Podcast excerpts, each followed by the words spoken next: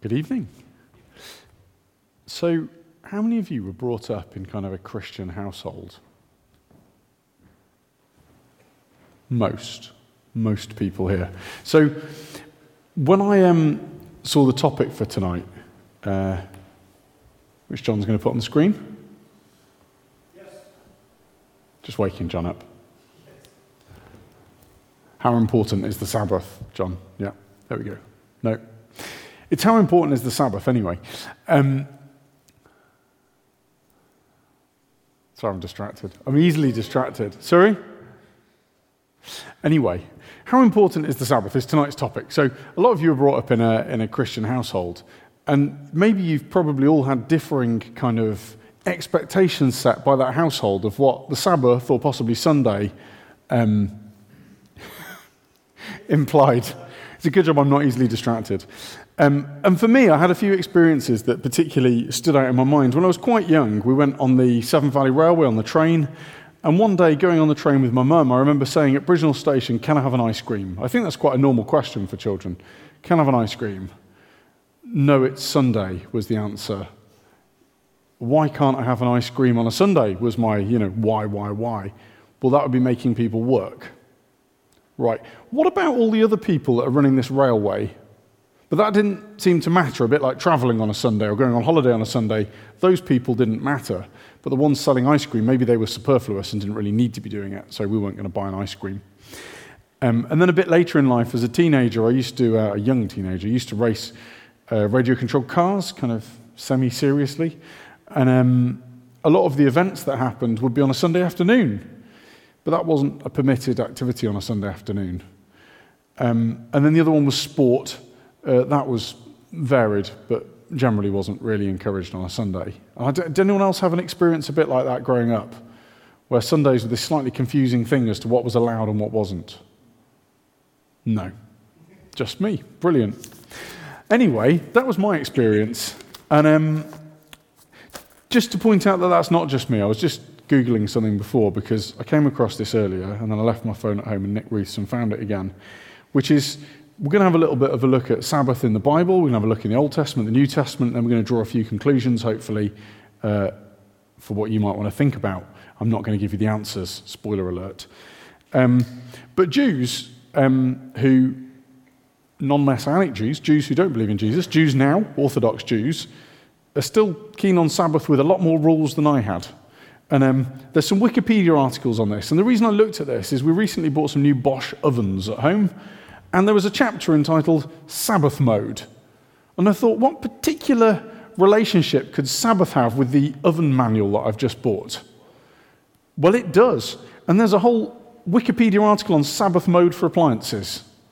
Do you want to hear some of it? Yes. Yeah. Thanks. I can't read all the Jewish words correctly, but while according to halakha, raw food may not be cooked on the Shabbat, Sabbath.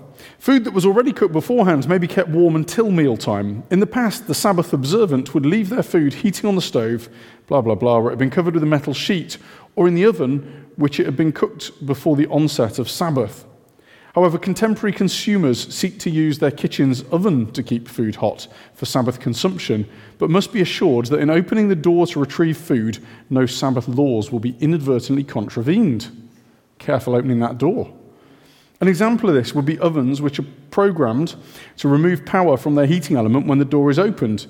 Use of this oven would not be possible on the Sabbath without making modifications. Why on earth could you not open the door of your oven on the Sabbath? The reason being, you're turning the heating element on and off, and they have equated that to lighting a fire, which is prohibited on the Sabbath.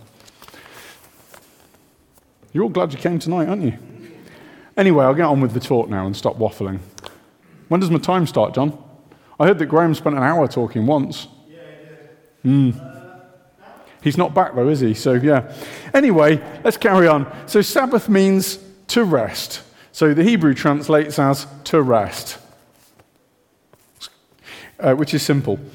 Um, it doesn't mean Sunday, it doesn't mean Saturday, it just means to rest. Um, and we're going to have a whiz through the Old Testament references to Sabbath and where it came from.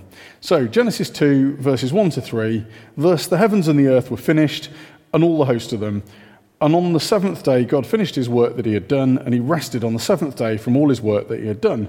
So God blessed the seventh day and made it holy, because on it, God rested from all his work that he had done in creation. So God's made the whole world. I think we'd consider that a decent sized piece of work. It's reasonably busy to make the whole world in six days. And on the seventh day, he took a day off and rested. So that's the kind of blueprint. Um, and then we just skip back a tiny bit to Genesis 1, verse 27. There's a lot of scripture tonight, by the way, but I'll go quick. So God created man in his own image. In the image of God, he created him. Male and female, he created them. So we were made in the image of God. God did some work and had a rest. We're made in God's image. There seems to be a principle that doing some work and having a rest are two separate things. And maybe if God needed a rest and he's God, then maybe we do too.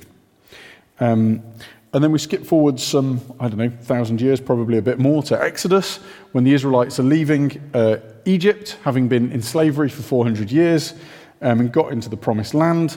They need some food. It's the desert. There isn't any. So God provides bread from heaven, otherwise known as manna, and they have to go out and collect it each day. And Exodus says, See, the Lord has given you the Sabbath. Therefore, on the sixth day, he gives you bread for two days.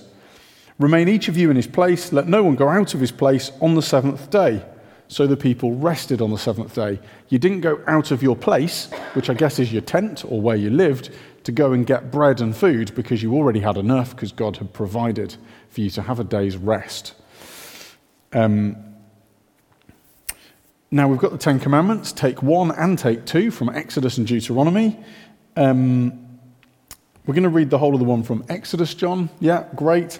So remember the Sabbath day to keep it holy. Six days you shall labor and do all your work, but the seventh day is a Sabbath to the Lord your God. On it you shall do not, not do any work, you or your son or your daughter, your male servant or your female servant, or your livestock, or the sojourner who is within your gates. And then the key bit here for in six days the Lord made heaven and earth, the sea, and all that is in them, and rested on the seventh day. Therefore, the Lord blessed the Sabbath day and made it holy. So, the first time the Ten Commandments are given, we're related back to creation and that day's rest after six days of jolly hard graft. But then in Deuteronomy, the Ten Commandments are kind of repeated, restated. Um, I'm not going to read the whole of this one because it says pretty much the same bit until I've underlined it. Um, but this time it says, You shall remember that you were a slave in the land of Egypt, and the Lord your God brought you out from there with a mighty hand and an outstretched arm. Therefore, the Lord your God commanded you to keep the Sabbath day. So this time we've got a slightly different focus. We're still being, the Israelites were still being told to keep a Sabbath, except this time they're being told, because God set you free, when you have that day of rest, remember that. So we've kind of got, it's a blueprint that God did by doing it himself. And then he's saying, and when you observe it, remember that I set you free. And I will go on to point it out later, but although we weren't set free from slavery in Egypt, Jesus died that we might be free. I'll come back to that point. It's a good one. However, as uh, we've alluded to already by reading about Sabbath mode on appliances, which wasn't an issue back then, there were no appliances or electricity, um, things did go wrong with the Sabbath. And this relates to humans and liking rules especially when we can apply them to other people. So if we uh, just read in Isaiah uh, chapter 1, verse 13, and then also I'm going to read verses 16 and 17. Uh, Bring no more vain offerings. Incense, this is God speaking through Isaiah, by the way. Incense is an abomination to me. New moon and Sabbath and the calling of convocations. I cannot endure iniquity and solemn assembly and then skipping forward a few verses, wash yourselves, make yourselves clean, remove the evil of your deeds from before my eyes. Cease to do evil, learn to do good, seek justice, correct oppression, bring justice to the fatherless, and plead the widow's cause. So, through Isaiah, God has actually gone on to say that he hates the Sabbath, which is interesting. Um, what's the word? It might not be hate. Uh, da, da, da. He doesn't like it anyway. It depends on the translation you're in. I've flicked around a bit. This is all ESV that you're getting on the screen. Um, but basically, the reason God is saying that is because the Israelites are kind of like observing this religious festival. Think of it a bit like kind of toeing the line and coming to church, maybe in our culture. But really, they're not living according to God's standards and doing the things God wants them to do, hence the word iniquity. Um, their iniquity is big. Their, their sin, their evil is big, but they're turning up and we're keeping the Sabbath. like as if that's a good thing to kind of have a, a good face, but not good behind it. Um, so that was interesting. Then we're going to go to a blank slide, John, for a minute. And we're going to skip forwards a bit to the New Testament.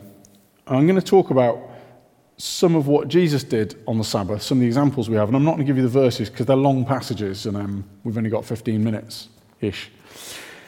So, first, starting in Mark 1, um, Jesus is in a place that I always struggle the name of Capernaum. Capernaum, Capernaum that's it. Capernaum. Um, Jesus casts out an impure, impure spirit. He heals Peter's mother in law, which is actually quite handy because she then cooks for them. Slight motive. Um, he heals many more people later on, and in the following morning, whilst it's still dark, he goes to pray in a solitary place. That was all on the Sabbath. Um, in Mark chapter 2, um, Jesus and his disciples pick some heads of grain when they're walking through a field and eat them. Um, now, that would have been work because that's harvesting, picking and eating. Um, and the religious leaders spot them doing this and tell them that they're breaking the law.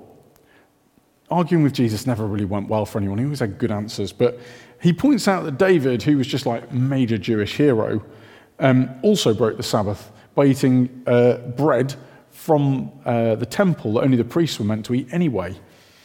Um, and he goes on to go even further, and he, what he actually says is the Sabbath was made for man, not man for the Sabbath. So the Sabbath was made for us, not us for it, which is interesting. And then he really trumps them by saying, So the Son of Man himself is Lord of the Sabbath. So there. I think it probably just annoyed them, really, but he was right. Um, Matthew 12, um, Jesus heals a man with a withered hand.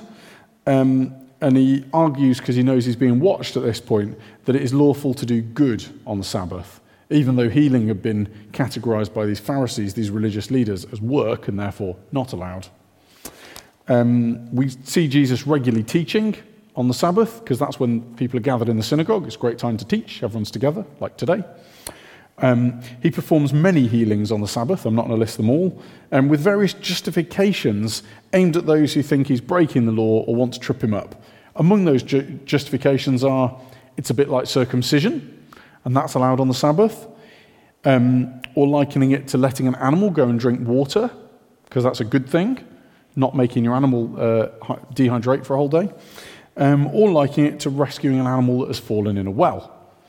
Um, all things that you're allowed to do on the Sabbath when healing wasn't allowed. So Jesus doesn't really play by the rules that the religious leaders have set, much to their annoyance. Jesus uses the Sabbath to do good things, to teach others, and to spend time with his Father God. Those are the three things that I see happening in Scripture. Um, and then, if we have a quick look as well, excuse the speed of this overview, the conclusion's better than this, but this is the background. Um, if we skip to Galatians, John, thank you. Uh, this is Paul's letter to the Galatians. Um, but now that you have come to know God, or rather to be known by God, how can you turn back again to the weak and worthless elementary principles of this world, whose slaves you want to be once more? You observe days, and months, and seasons, and years. I am afraid I may have labored over you in vain. Paul's reminding us that Jesus has come, and we now have a relationship with God through Jesus that we could not have had before. Yet, the church uh, that he was writing to were busily trying to religiously, a bit like the rule setting, have a relationship with God through doing all these things. It's not necessarily that those, in, those things in themselves were bad, but doing the things doesn't give us a relationship with God. It doesn't stand in the place of having a relationship with God. Um, carrying on with Paul's letters in Colossians 2, verses 16 and 17, it says, Therefore, let no one pass judgment on you in question of food and drink, or with regard to a festival, or a new moon, or a Sabbath. These are a shadow of the things to come, but the substance belongs to Christ. Now, I read around this verse a bit because I found it a bit tricky, all these verses. Um, and I've, I've seen it cut both ways. Keep the Sabbath perfectly so that nobody can judge you is one interpretation of that verse that I've read that some people do. The more common interpretation, depending on the translation you read, it's easier to see this, is that actually Don't let anyone touch you for what you do on the Sabbath, because it isn't about religiosity and a religious spirit. Um, and that second half, that second verse, these are a shadow of the things to come. Um, in the NIV, it actually says, um, these are a shadow of the things that were to come, but the substance belongs to Christ, implying that the thing to come was Jesus and the relationship that we now have. Um, so actually, the things that were a shadow, well, we live after Jesus, we have the relationship. the law and all of its requirements were not as good as relationship with God. They were kind of a, a first hash at the thing, which we messed up, not God. um, the last of Paul's letters that I'm going to quote is Romans chapter 14. One person considers one day more sacred than another, another considers every day alike. Each of them should be fully convinced in their own mind. Whoever regards one day as special, does so to the Lord. Whoever eats meat does so to the Lord, for they give thanks to God. And whoever abstains does so to the Lord and give thanks to God. This is quite interesting because Paul's kind of making this more individual now as he writes to the Romans. Um, he's suggesting that our consciences play a part in this and that who we're actually, that God is the, the object of our worship, God is the object of what we do, and actually, if we're keeping a Sabbath, but it's not really for God, then it does nothing for us. If we're keeping a Sabbath and we're focusing on God, then great.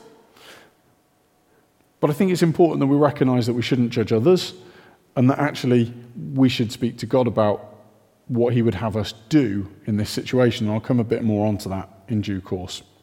But I'd like to go back to the question first, which was asked of me, uh, and I've gone a long way around to trying to answer it. How important is the Sabbath? Um, so you remember where I started this with the ice cream, uh, which I think is missing the point, at least a bit. Um, as humans, we love to turn things into a set of rules. In fact, I quite like to turn the whole Bible into a simple set of rules that doesn't require interpretation. I just follow them, or not, as the case may be. Um, but we especially like rules that it's easy to judge others with, I find, um, because other people clearly mess up more than us, or it feels that way. Um, and the Sabbath is no exception. Man soon turned God's intention which was that this was something good, that you would rest from work, that you would have time with Him, uh, that you'd reflect on His goodness. But we turned it into something that actually looked more difficult than work itself.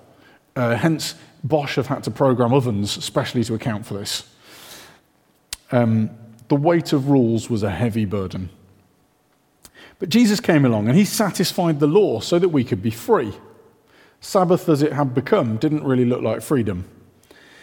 Uh, we have forgiveness and life because of him, not because of anything that we did. Amen? Thank you, Jesus. So, my answer to the question comes in two halves. God's original plan for the Sabbath was corrupted and distorted by man. God sent Jesus to die in our place. Jesus fulfilled the law. We now have a new relationship with God through Jesus.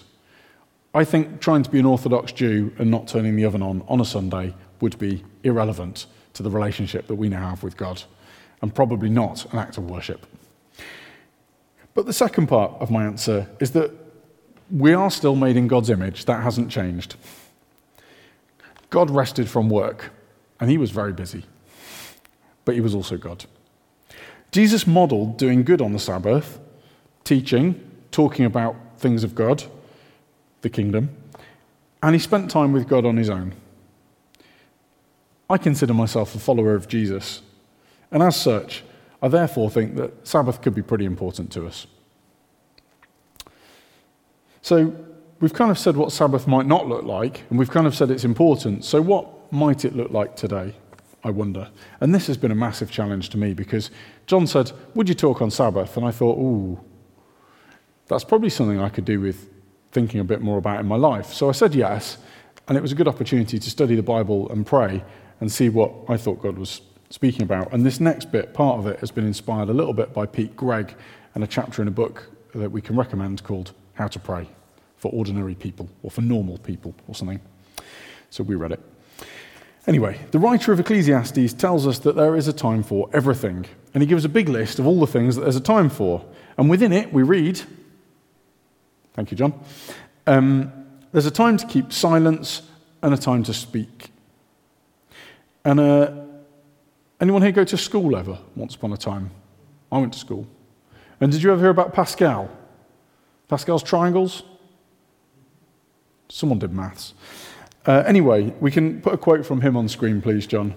And he said, All of humanity's problems stem from man's inability to sit quietly in a room alone. Who finds it easy to sit quietly in a room alone without a book or a phone or a telly or Jake finds it easy, does he? No. Does anyone find it easy? Pascal's not wrong. Psalm 46, verse 10 says, Be still and know that I am God. I will be exalted among the nations, I will be exalted in the earth. It's probably a familiar verse if you've been around Christian things for a while. And be still, when it's used in this verse, actually means to vacate. And that actually means to kind of step out of, step aside. I mean, you know it in vacation, but vacate the space. And, and to try and explain this verse better, uh, Pete Greig actually kind of wrote his own paraphrase, which we're just going to put on screen now. He said, um, This verse could read, Why don't you take a vacation from being God? and let me be God instead for a change. I quite like that. So I thought I spend quite a lot of time being God of my life. And um, maybe when I take some proper Sabbath rest and I be still and know that God is God, then I actually take a break from being God myself and let God be God. Could do that more often, perhaps. So, in challenging myself today, it isn't to worry about Sabbath being one day per week. That's not my current worry, be it Saturday, be it Sunday, or some other day. But instead, to make sure that I experience true Sabbath, God's rest, where I stop being God much more often. And I don't think this is going to be a very easy journey. I'm going to need God's help. I was thinking about the word vacate and what comes to mind switch off, unplug, slow down, disconnect from work and others' demands, social media, noise, distraction. The news, that's my particular little. Some people scroll social media, but I just incessantly click on the news and read negative stuff that I make no difference about for the world. I don't even pray about it often. Just fills my mind and stops me being silent. Instead, I could reconnect to God and the world He created and there's some things I could maybe do to achieve this, as well as all the disconnecting. There's some positive things I could do. I could get outside. I could take a walk or a cycle. I could sit and look at creation. I could take time to realize that actually, when I stop fiddling with it, the world doesn't stop turning. It doesn't depend on me. God's God, and I'm me. When we've managed to disconnect and switch off from distraction, then we can be still and know that I am God, not me, God. We can remember that just like God rescued the Israelites out of Egypt, God sent Jesus to rescue us and give us new life. And a final quote from Pete Greig, if you might let me let him have the final word. You must seek solitude and silence as if your life depends on it, because in a way, it does. You must seek silence and solitude as if your life depends on it, because in a way it does. And I've been in a better place than I am now with getting silence and time with God. And it affects the rest of my life. It affects how rested I feel, it affects how connected with God I feel. Yet when you're busy, when you're filling every moment with that news, that social media, that TV, that book, whatever it is, other people, it just feels like hitting a brick wall to stop.